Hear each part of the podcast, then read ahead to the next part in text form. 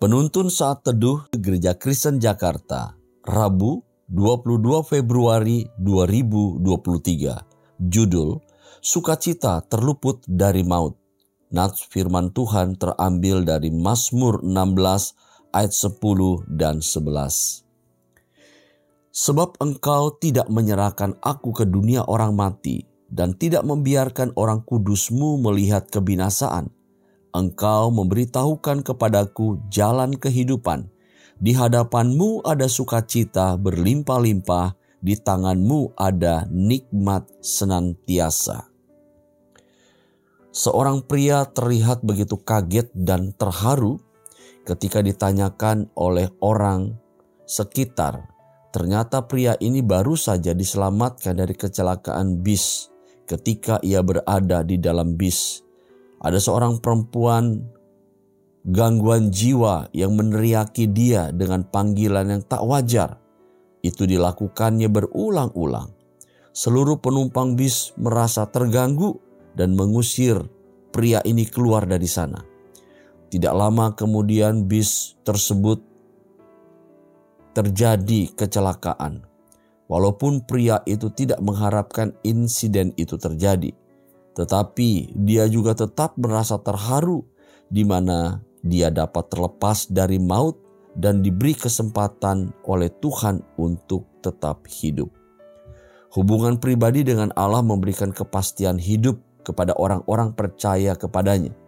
Umatnya akan memiliki hidup di masa mendatang bersama-sama dengan Allah dan keyakinan bahwa Tuhan tidak akan menyerahkan mereka ke dunia orang mati.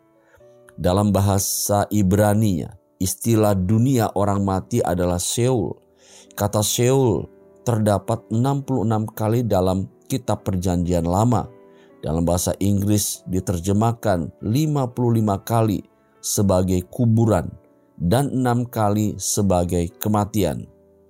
Secara umum, di dalam perjanjian lama, memandang Seul sebagai tempat yang berhubungan dengan semacam hukuman Daud dengan jelas menunjukkan bahwa Seul adalah tempat tujuan orang-orang fasik.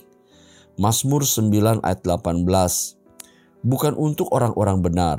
Pemazmur sangat bersyukur sekali karena kasih Allah yang besar ia terluput dari maut.